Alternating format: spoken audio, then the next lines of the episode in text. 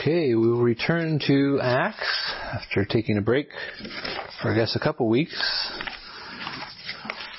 Acts 2.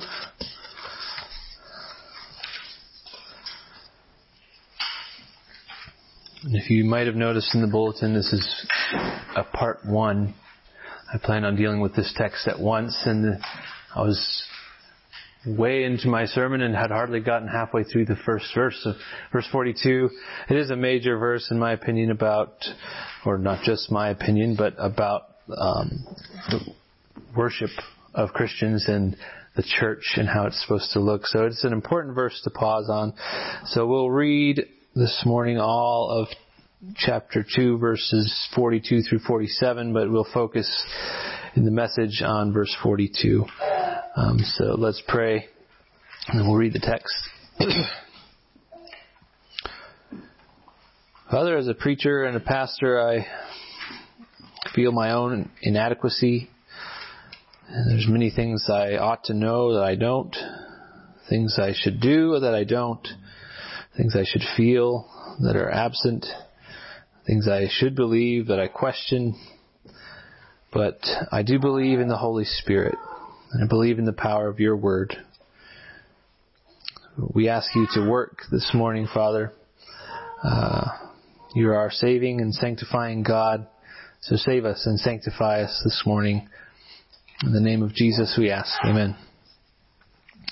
Let's stand for the reading of the word. We'll read Acts chapter 2, 42 through 47.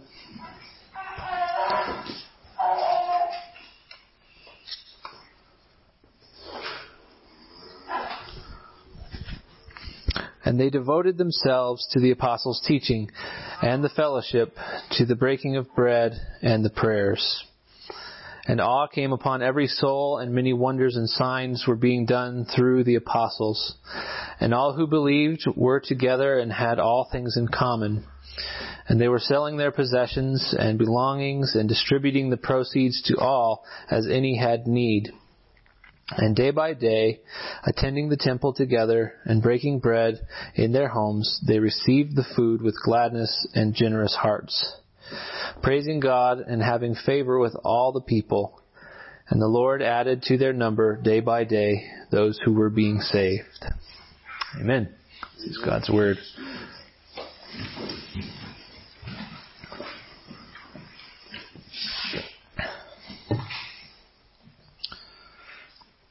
I came across a video this week entitled The Most Depressing City in the World, or The Most Depressing City on Earth.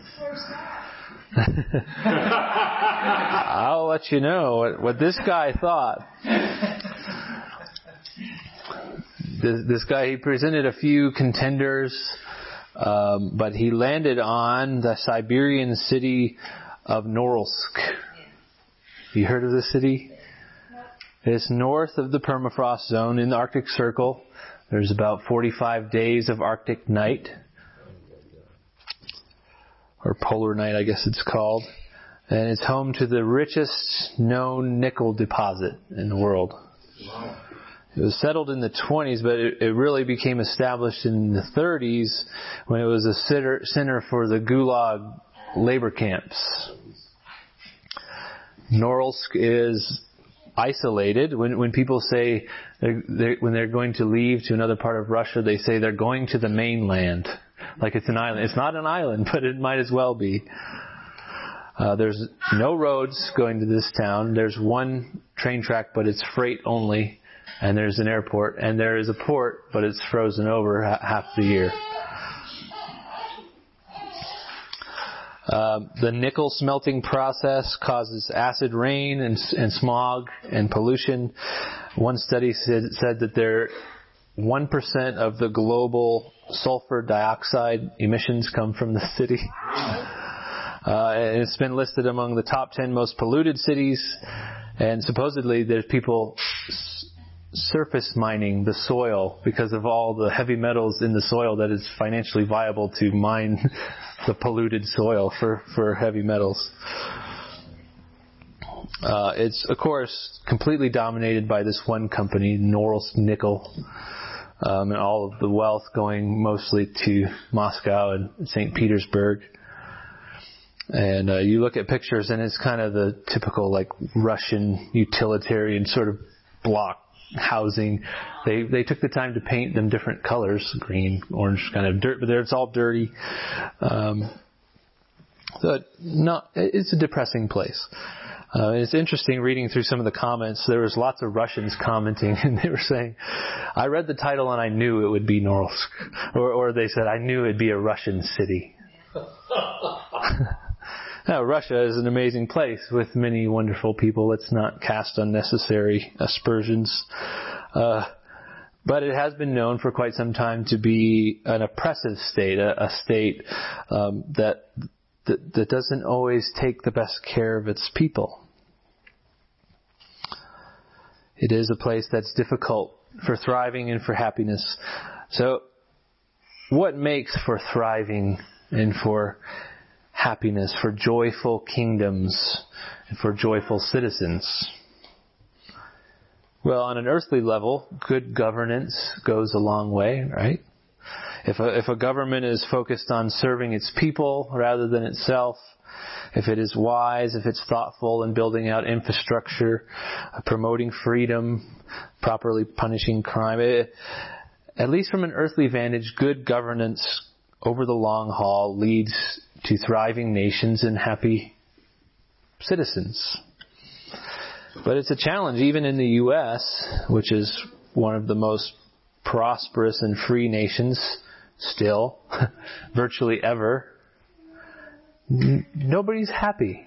We're all still grumbling.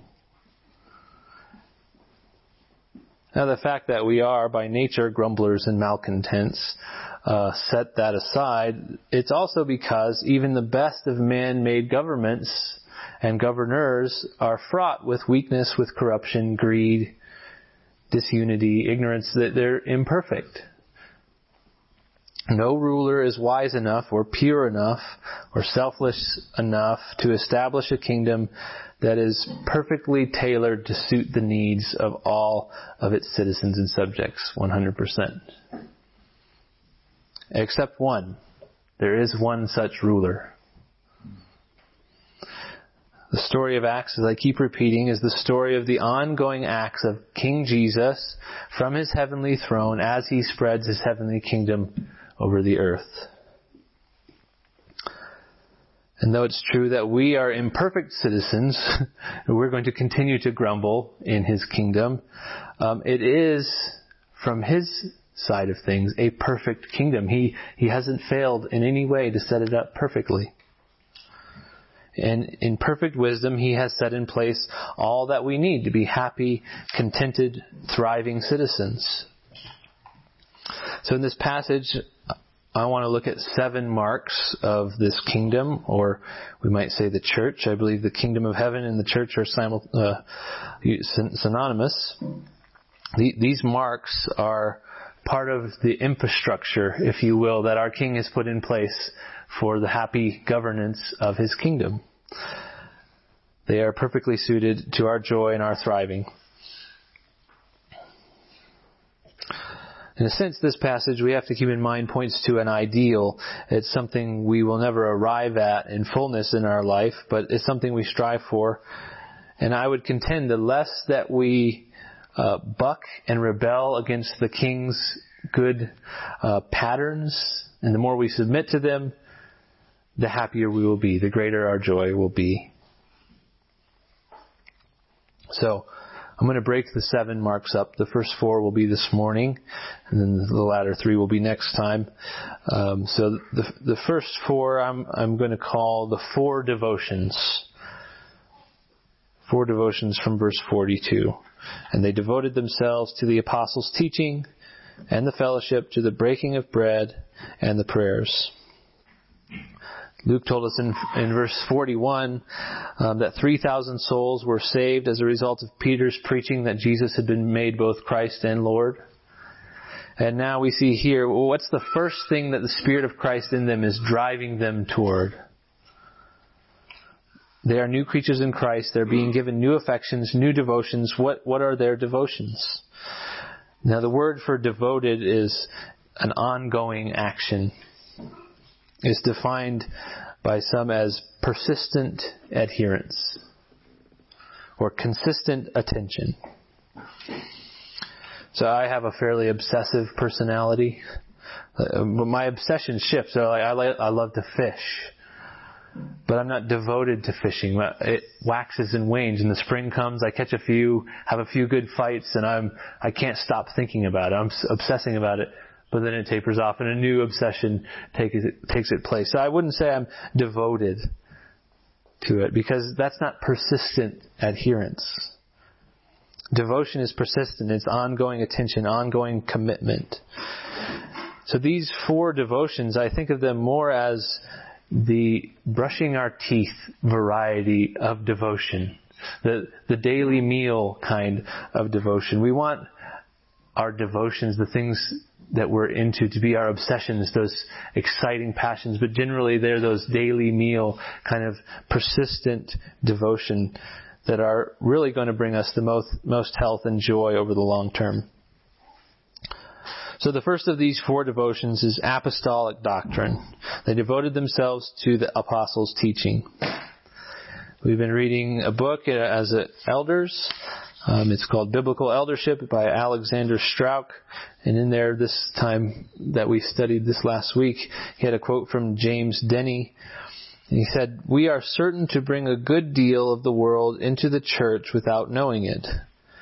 We are certain to have instincts, habits, dispositions, associates perhaps, and likings which are hostile to the Christian type of character. So we come in as unbelievers, we're recently converted unbelievers with a lot of baggage. The world kind of follows us in, and therefore we need instruction. Um, chief among those worldly instincts is a misunderstanding of the gospel. I saw a photo recently. They had a preacher saying, "The gospel is so simple, a five-year-old can understand it.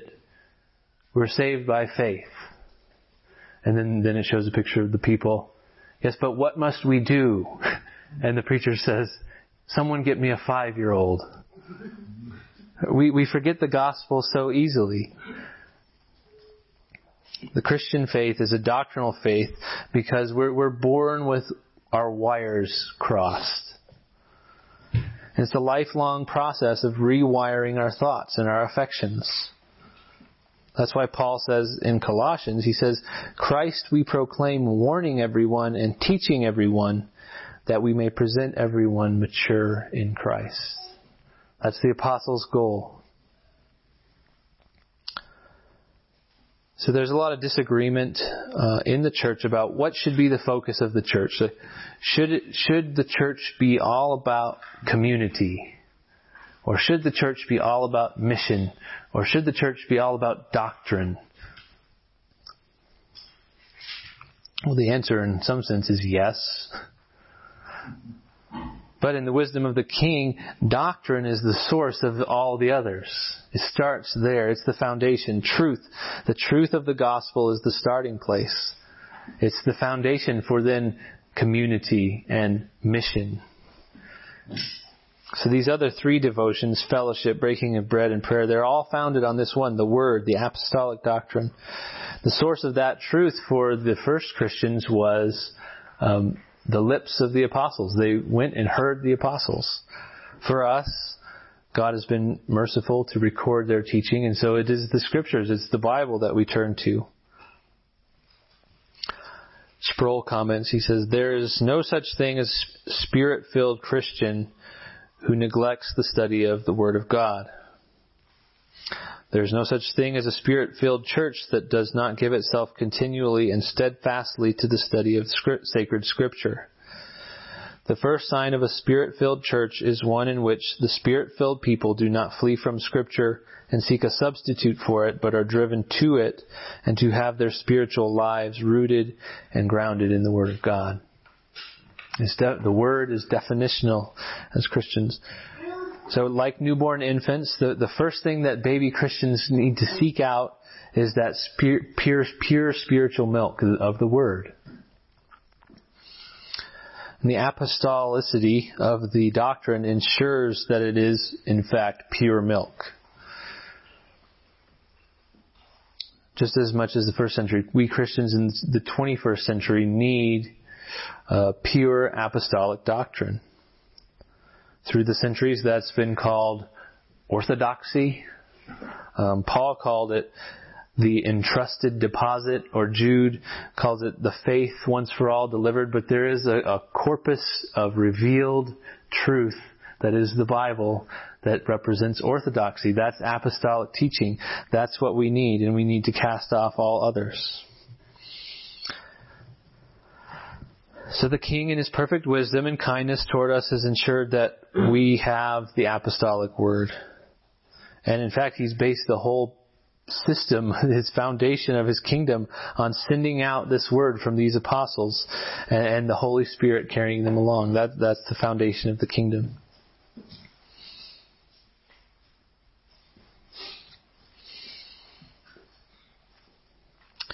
So the second of the four devotions is Christian fellowship.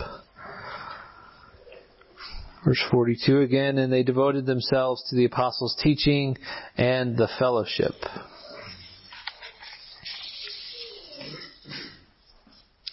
When I was a kid in, in Rehoboth, New Mexico, we went to Rehoboth Christian Reformed Church. And across the street from the church building was the Fellowship Hall. It was the center of cookies and coffee. It was the potluck place. And as we'll see more next week, food is actually a wonderful God ordained gathering um, force for fellowship. Amen. Amen. but fellowship goes much farther than cookie and coffee. Amen. One dictionary defines this word fellowship or koinonia in Greek as the intimate bond of fellowship which unites Christians. It is communion, not communion, but communion. It's joint participation. It's sharing, sharing space, sharing time, sharing food and, and goods, sharing identity, sharing community, sharing life. And it's important to understand this, that Christian fellowship goes much, much deeper than friendship. Uh, it seems like when people are looking for churches, they start by looking for a community that suits their felt needs. And that's because community is important. But we have to mature in our understanding of Christian community. It, that it goes so much farther than just friendship. It doesn't mean I just look for people that I could be pals with, that people my own age and my own station of life with, with similar interests. Friendship is, is important, but it's only a small part of Christian fellowship. Um, so I want to have us turn to 1 Corinthians 12 and take a look at what Paul says about fellowship.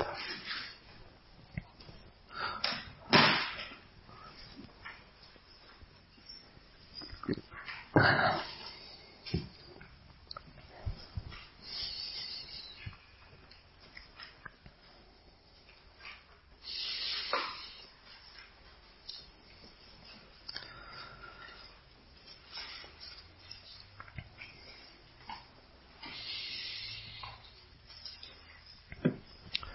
Corinthians 12, I'll start in verse 13. For the body does not consist of one member, but of many. If the foot should say, Because I am not a hand, I do not belong to the body, that would not make it any less part of the body. And if the ear should say, Because I am not an eye, I do not belong to the body, that would not make it any less a part of the body. If the whole body were an eye, where would the sense of where would be the sense of hearing? If the whole body were an ear, where would be the sense of smell? But as it is, God arranged the members in the body, each one of them as he chose. If all were a single member, where would the body be? As it is, there are many parts, yet one body.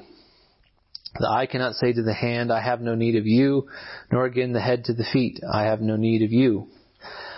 On the contrary, the parts of the body that seem to be weaker are indispensable, and those parts of the body we think less honorable, we stow the greatest honor, our unre- and our unpresentable parts are treated with great modesty. which our more presentable parts do not require. But God has so composed the body, giving greater honor to the part that lacked it, and there may be no division in the body, but that the members may have the same care for one another. If one member suffers, all suffer together. If one member is honored, all rejoice together. You see, fellowship runs far deeper than friendship. Friendship, you, you can cast off a friend. You cannot cast off a body part. We're, we're united, in, in, in, integrally united. We have to go deeper than friendship. So you may be the type of person who doesn't need many friends, or, or you may be in a phase of life where you your own felt need of social interaction is very low. If this were a social club or a loose association, that may be one thing, but this is a body. We're assembled, knit together so tightly that we are a single body. When one member of the body is absent or hurting, it's felt by the whole body. That body, that bodily union, the representation of it must extend beyond Sunday mornings at 10:30 a.m.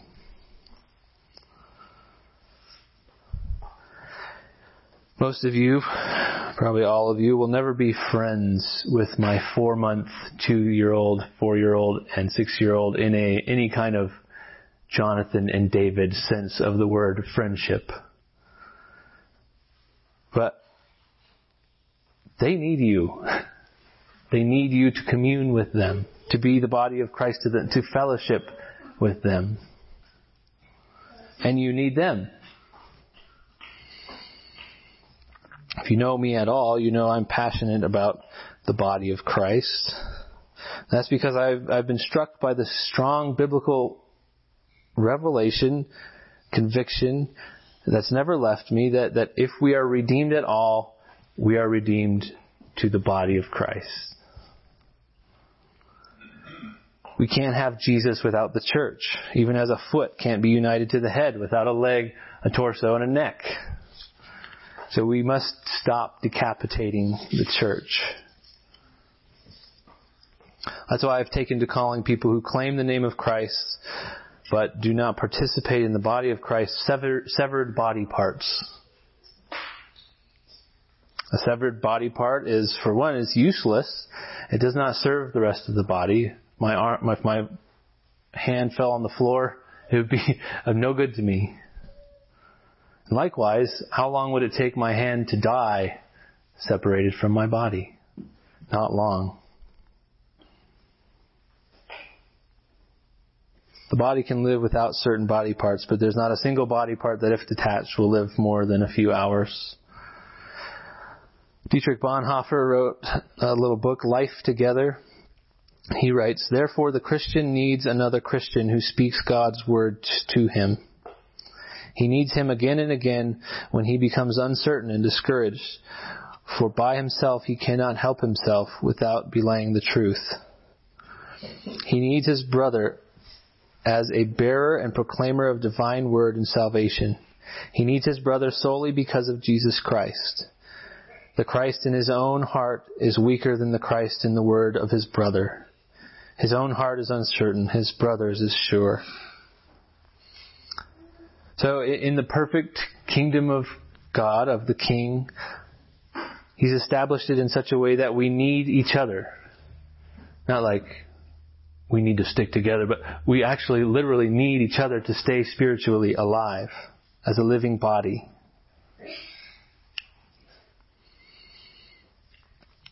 The third devotion is the breaking of bread. And they devoted themselves to the apostles' teaching, to the fellowship, and to the breaking of bread. So again, the Word, the apostolic doctrine, is the fountainhead from which all of these other three devotions flow. And the Word is the source of genuine Christian fellowship. That's what one thing I love about our church is there's no mistaking that it is the Word that is the center of our communion.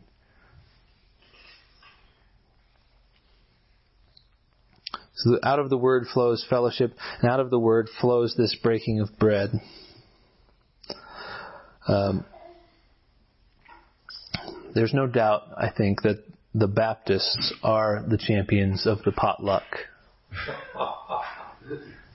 yeah. Any objection to that notion? But I think they're onto something. Food, again, is a natural gatherer. It's a centerpiece for fellowship. Uh, through the Old Testament, this was so. The feasts that God set up, Jesus thought it was so. I mean, what did he do with his disciples after he was raised from the dead? He ate fish with them. And then he instituted the sacrament of the Lord's Supper, which is itself a meal, is food. So here it's not totally clear what he means by breaking of bread. Luke uses the same phrase in verse 46, which seems to clearly, more clearly refer to fellowship and not communion. Um, but then again, he uses it in chapter 20, verse 7, when he says, On the first day of the week, which is the Lord's Day, the, the Christian Sabbath, on the first day of the week, when we were gathered together to break bread. So they had, in some sense, gathered together for this purpose. So that seems like communion to me. So this phrase can mean either either thing.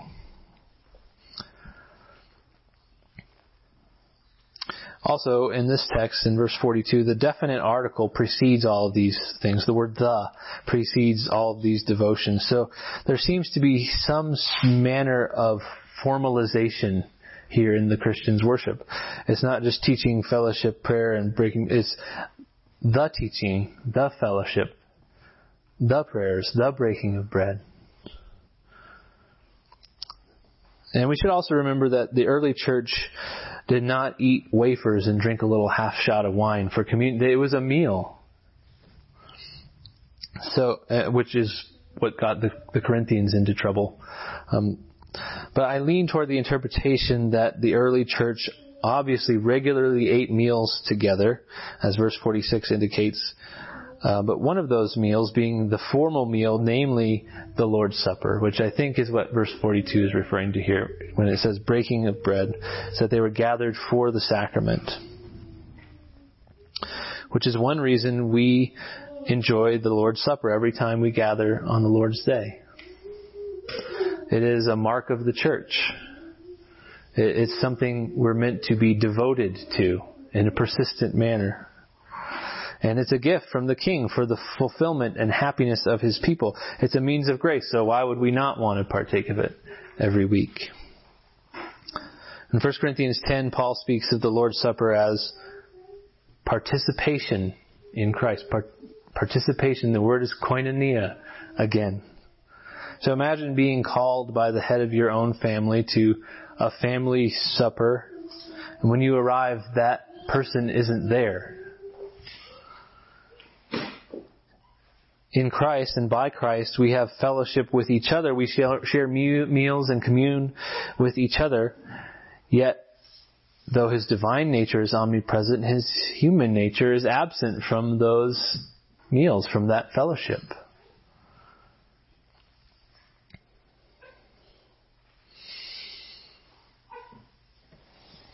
So can it be true that we have participation with the whole body but not the head?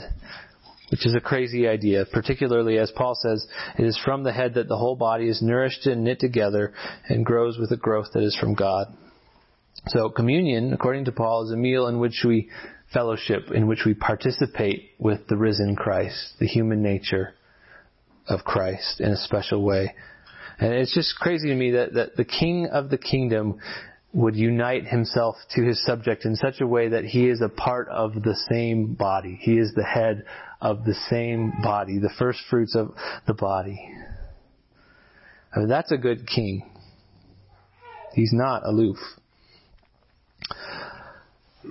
Now, the fourth devotion, corporate prayer, uh, verse 42, and they devoted themselves to the apostles' teaching and the fellowship, to the breaking of bread and the prayers. So again, the, the kingdom of Christ is a heavenly kingdom.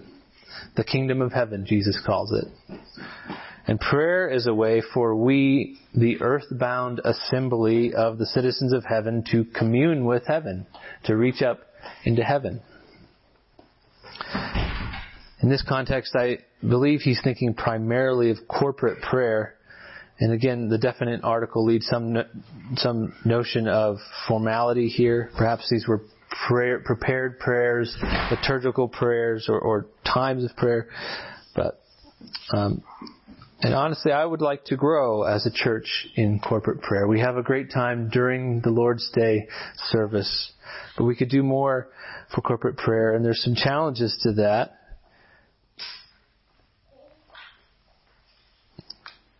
And I don't have the answers to all those. So if you have ideas about how we can do more in the way of corporate prayer, I think that would be beneficial.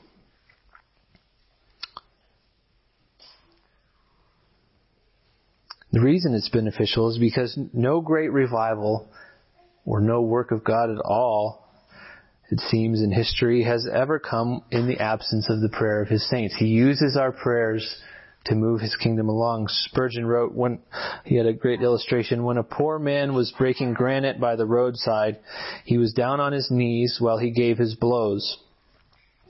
A minister passing by said, Your work is just like mine. You have to break stones, and so do I.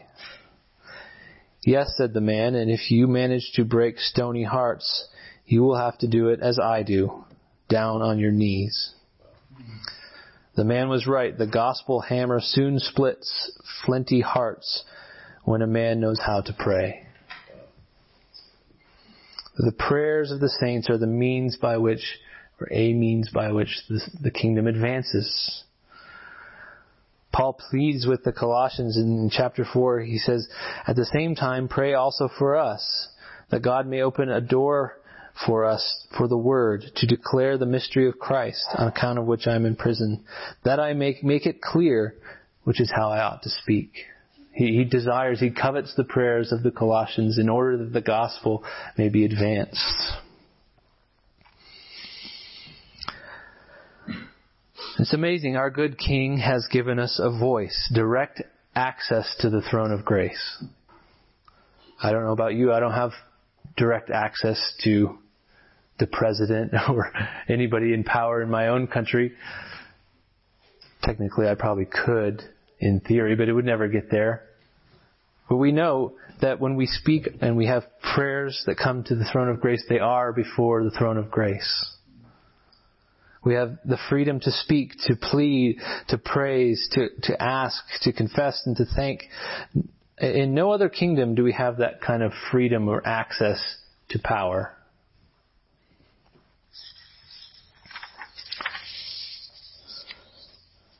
Those are the four marks of the kingdom of Christ that He set up for us, the four devotions, the things they were devoting themselves to. And I just want to close by turning our attention to the book of Hebrews, uh, Hebrews 11, if you want to turn there.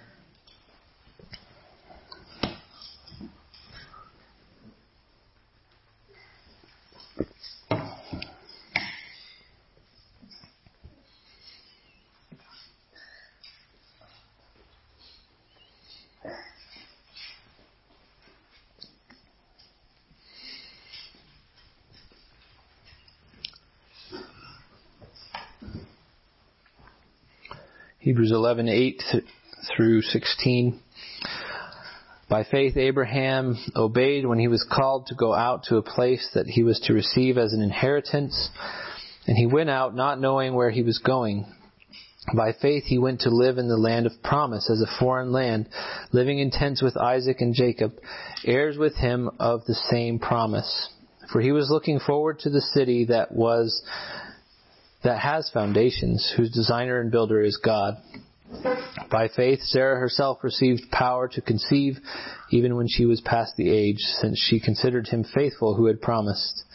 Therefore, from one man, and him as good as dead, were born descendants as many as the stars of heaven, and as many of the innumerable grains of sand on the seashore. These all died in faith, not having received the things promised but having seen them and greeted them from afar, and having acknowledged that they were strangers and exiles on the earth. For people who speak thus make it clear that they are seeking a homeland. And if they had been thinking of that land from which they had gone out, they would have had opportunity to return.